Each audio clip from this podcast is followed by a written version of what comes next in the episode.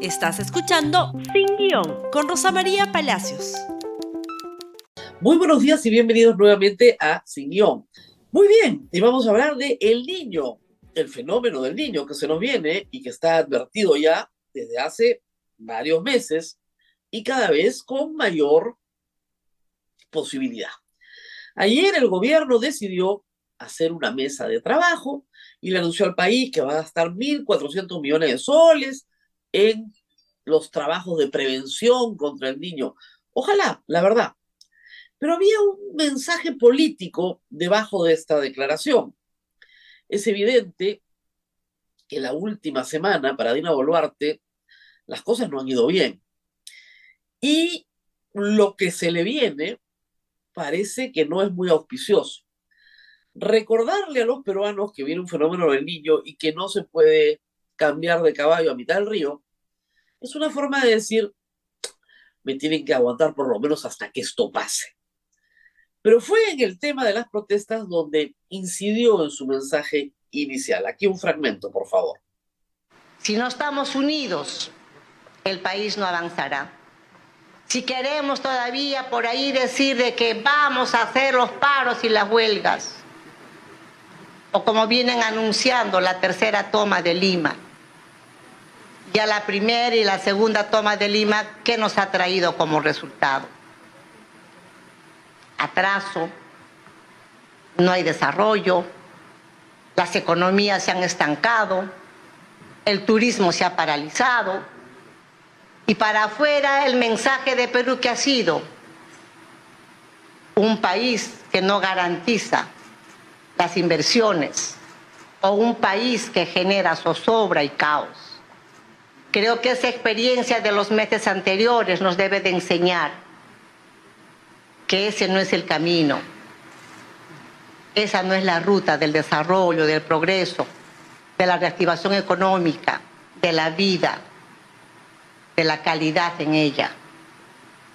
La ruta es esta, trabajar de manera articulada, unidos, previniendo los problemas y no causando los problemas. Así es que convoco a esa amplia unidad, a todos los sectores, todos los 33 millones de peruanas y peruanos, a unirnos en esa responsabilidad que el país nos necesita, a unirnos en esa mirada de país, porque los niños, los adultos mayores, las mujeres, esperan de todos nosotros respuestas ese no es el camino, pero ese fue su camino. Es algo que parecía una disculpa, pero luego uno que estaba escuchando atentamente llegó a la conclusión de que no lo era. Pero hay que decir algo sobre la frase toma de Lima. La frase toma de Lima es inventada, patrocinada, promocionada por Pedro Castillo cuando Dina Boluarte era su ministra en Midis. Y no dijo nada. La última toma de Lima que organizó Castillo fue esta. Por favor, acá tenemos una nota de Infobae de noviembre, antes del golpe, de noviembre del 2022. Toma de Lima, marcha a favor de Pedro Castillo, se realizó en el cercado de Lima con algunos brotes de violencia. Esto fue organizado por Pedro Castillo Reitero, cuando Dina Boluarte era su ministra, vicepresidenta, trabajaba con él. Ahí sí estaban bien las tomas de Lima. Y después cuando era contra ella, no. Y sobre esto ella no dijo una palabra. Haría bien, sí, hay que decirlo, los patrocinadores de estas marchas en cambiarle el nombre, ¿no? Porque es un nombre ya patentado por Pedro Castillo y Dina Boluarte que era su vicepresidenta y reitero, ministra en el MIDIS. Entonces eran los famosos ronderos que venían, los alcaldes que apoyaban, que los recibían en Palacio de Gobierno. Toma de Lima es una frase auspiciada, promovida por el gobierno de Pedro Castillo, donde fue parte Dina Boluarte, parte activa. Yo no sé qué se queja ahora. Y dos, el problema no es que este no es el camino. El problema es este, por favor. Pongan la foto. Acá hay un grupo de personas que han fallecido. 49 civiles asesinados en las protestas contra Dina Boluarte. Acá están sus fotografías por si ella no los recuerda. Hay 49 personas fallecidas por proyectil de arma de fuego que provienen del ejército peruano o de la Policía Nacional del Perú. Esto es lo que tiene que explicar Diana Boluarte. Esta es la razón por la que estamos en los ojos del mundo. Estas caras, estos rostros, estas personas tienen familias, tienen deudos, tienen gente que los extraña, que reclama justicia. Un grupo de estos son menores de edad y un grupo muy grande es muy joven, todos menores de 21 años. Evidentemente este no es el camino, pero este es el camino de Dina Boluarte.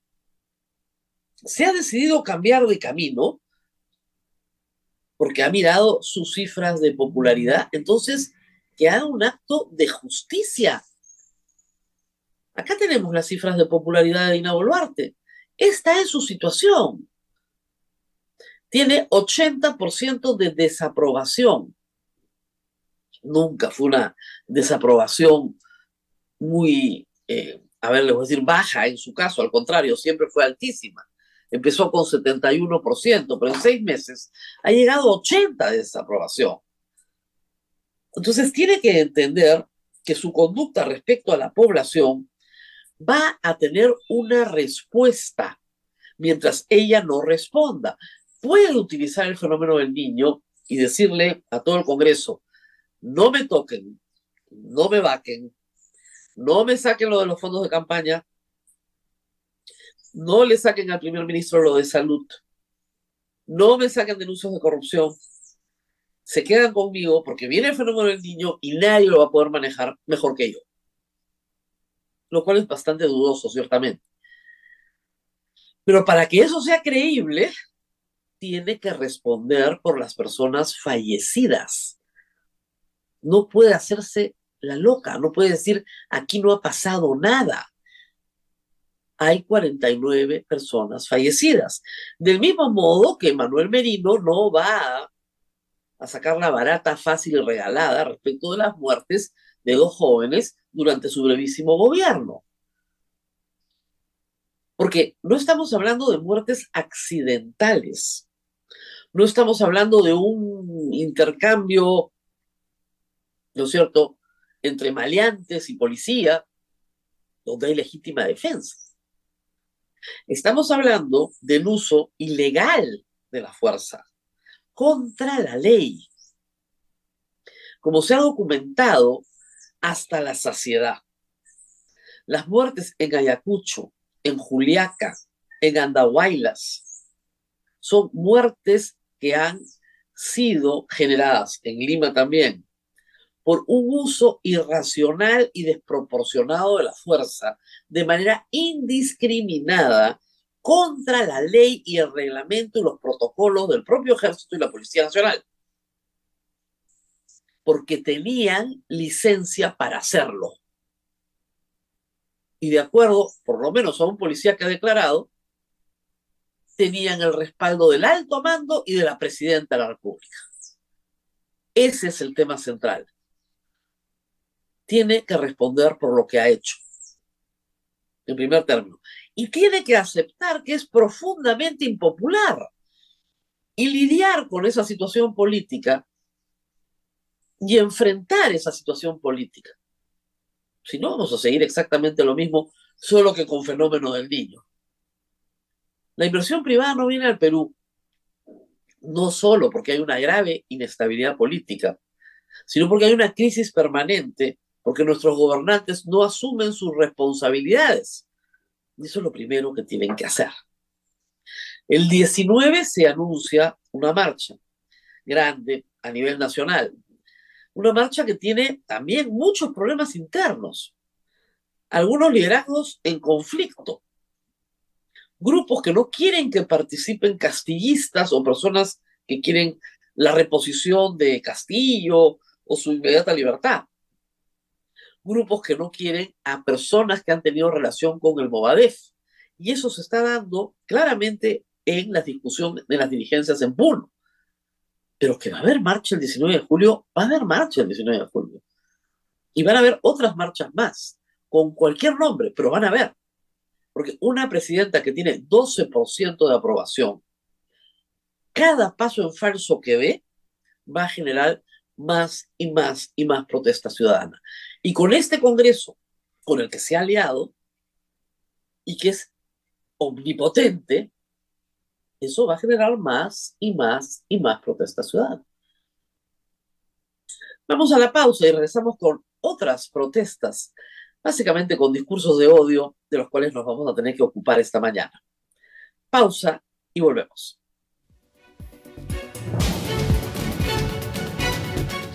Bueno, y ayer la pestilencia atacó de nuevo. En realidad no deberíamos darles mucha bola, pero, pero en esta oportunidad creo que los vínculos están bastante claros con posiciones de poder en el Congreso de la República. Ayer eh, la pestilencia fue a la casa de, supuesta casa de Salvador de Solar. Y ahí tenemos las imágenes. Para chasco de la pobre inteligencia que tiene este grupo, pues Salvador Solar hace meses que no está en el Perú. Hace meses que no está en el Perú. Hace meses que no está en la escena política peruana. Hace meses que no hay titulares sobre ninguna actividad o intención política del señor Salvador de Solar. ¿Por qué fueron a San Isidro estas personas a gritar con una, estas gigantografías diciendo que tenía que ir a la cárcel, tenía que estar preso. Es interesante. Hace unos días, como ustedes recordarán, el Tribunal Constitucional emitió una resolución sobre el caso presentado por Aníbal Torres en relación al rechazo de una cuestión de confianza por la mesa directiva del Congreso que ni siquiera se tramitó. Aníbal Torres, como presidente del Consejo de Ministros, solicita en una demanda competencial al TC que se pronuncie sobre si esa denegatoria de la mesa directiva se considera como la primera cuestión de confianza rechazada. Y lo que le dice el Tribunal Constitucional es no. El Congreso ha modificado la ley y el reglamento y usted tiene que llegar hasta el Pleno y el Pleno rechazar la cuestión de confianza para que se entienda rechazado. Esa es la resolución no dice una palabra sobre lo que sucedió en el 2019. Pero rápidamente varios, hay que decir, eh, vamos a ver, ¿cómo les puedo decir? juristas del Congreso decidieron que el Tribunal Constitucional había declarado la inconstitucionalidad del el cierre del Congreso del 2019, lo cual es absolutamente falso. El Congreso del 2019 estuvo bien cerrado y así lo dijo el Tribunal Constitucional. Muy bien. Pero el vicepresidente del Congreso, el señor Alejandro Muñante, de Renovación Popular, anoten bien, salió a decir que había que meter presos a Vizcarra y a Salvador de Solar. Ese es el primer momento en que el nombre de Salvador del Solar ha aparecido en la escena política en los últimos días, porque habían disuelto el Congreso. Es absurdo, ¿verdad? Muy bien. Ayer aparece en la puerta de Salvador del Solar quienes, la misma gente pestilente, que discúlpenme lo que les voy a explicar, porque yo lo he explicado en este programa, sus últimas aventuras han consistido en tirar su caca caca, excremento humano, a IDL. La misma mujer que se cubre el rostro con los pelos, la misma mujer estuvo ayer parada en la casa de Salvador de Solar. Dicho sea de paso, fueron detenidos por tirar su caca y la policía los liberó alegando que tirar caca era una expresión libre del pensamiento es decir, era un acto de libertad de expresión. Tirar caca para la Policía Nacional es un acto de libre expresión. Impresionante, ¿eh? En fin. Fueron a la casa de Salvador del Solar, ¿por qué? Porque hay un vínculo directo entre esta gente y Renovación Popular. Y un vínculo directo también con el Fujimorismo, cuyos líderes han estado, ¿no es cierto?, departiendo en varias ocasiones con estos grupos. Son varios grupos, pero todo se conoce como la pestilencia. ¿Ok? Porque finalmente colaboran juntos, hacen sus cositas juntos, no sé si hacen la caquita juntos, pero la tiran juntos. Muy bien.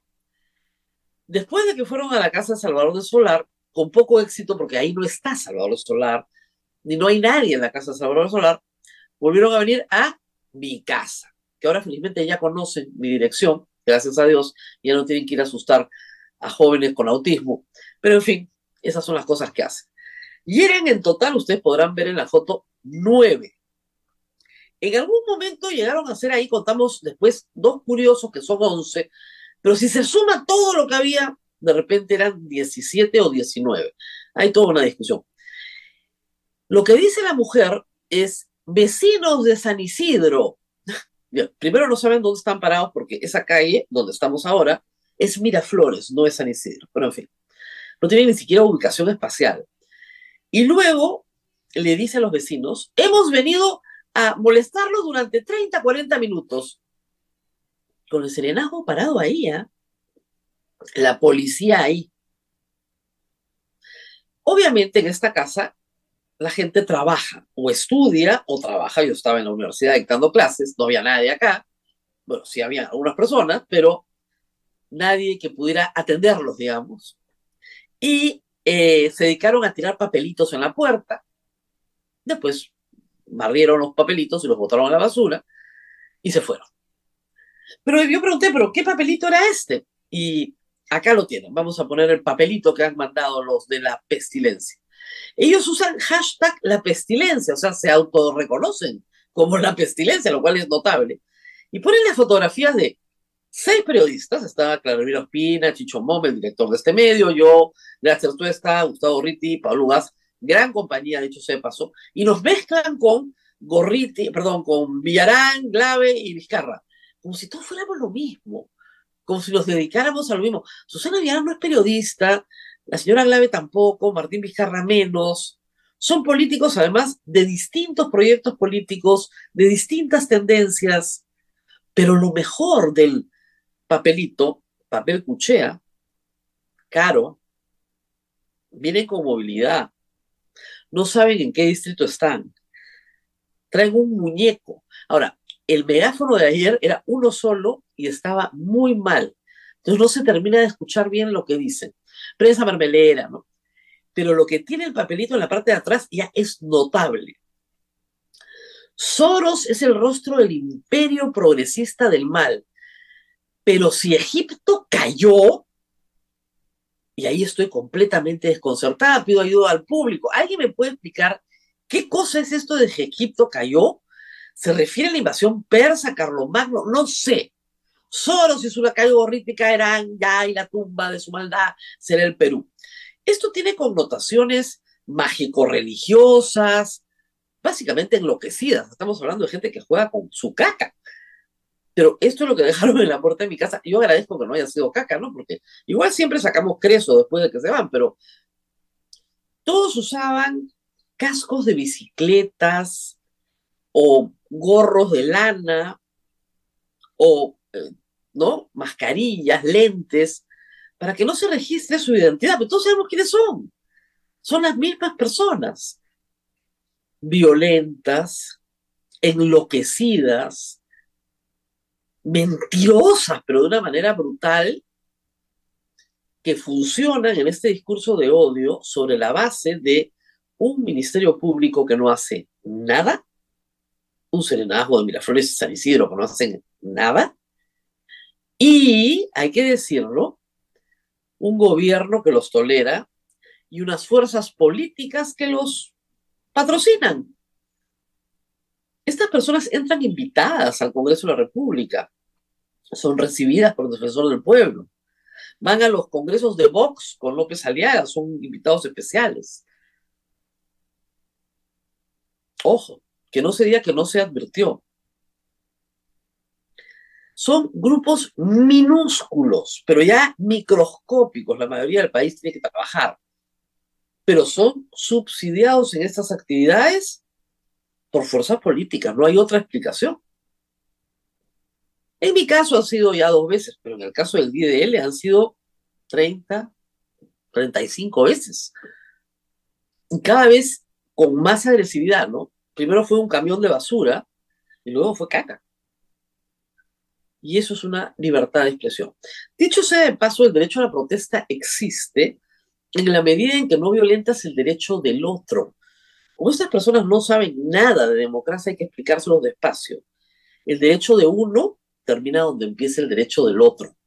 Si yo veo una plaza pública donde nos hemos convocado para protestar, el derecho de todos no se opone al derecho de los demás siempre y cuando no impedamos el libre tránsito de nadie. Estas personas normalmente, ayer eran tan pocos que no podían, cierran la calle, limitan el tránsito. Dos, atacan físicamente las propiedades, se paran contra la pared, tiran cosas, hacen daños y el daño a la propiedad privada es un delito. Eso es lo que hacen normalmente, lo hemos visto en el IDL, no es novedad. Y reitero, el Ministerio Público y la Policía Nacional no hacen nada porque están protegidos. Algún día esto va a terminar, por supuesto. No hay mal que dure 100 años. Pero hay que documentarlo. Y si alguien me cuenta cómo es que Egipto cayó, yo les agradecería muchísimo porque estamos tratando de discernir sobre qué cosa habla esta gente que no se entiende nada. A todos todavía no me termino de curar el resfrío. Muy bien. Y bueno, hoy día nos despedimos y también nos despedimos de nuestra operadora en el switcher, Paola de Madrid, eh, muchísimas gracias por habernos acompañado durante todo este tiempo y le deseamos, por supuesto, un mucho mejor trabajo que el que tiene ahora, porque está partiendo uno mejor. Hasta pronto. Chao, chao. Gracias por escuchar Sin Guión con Rosa María Palacios. Suscríbete para que disfrutes más contenidos.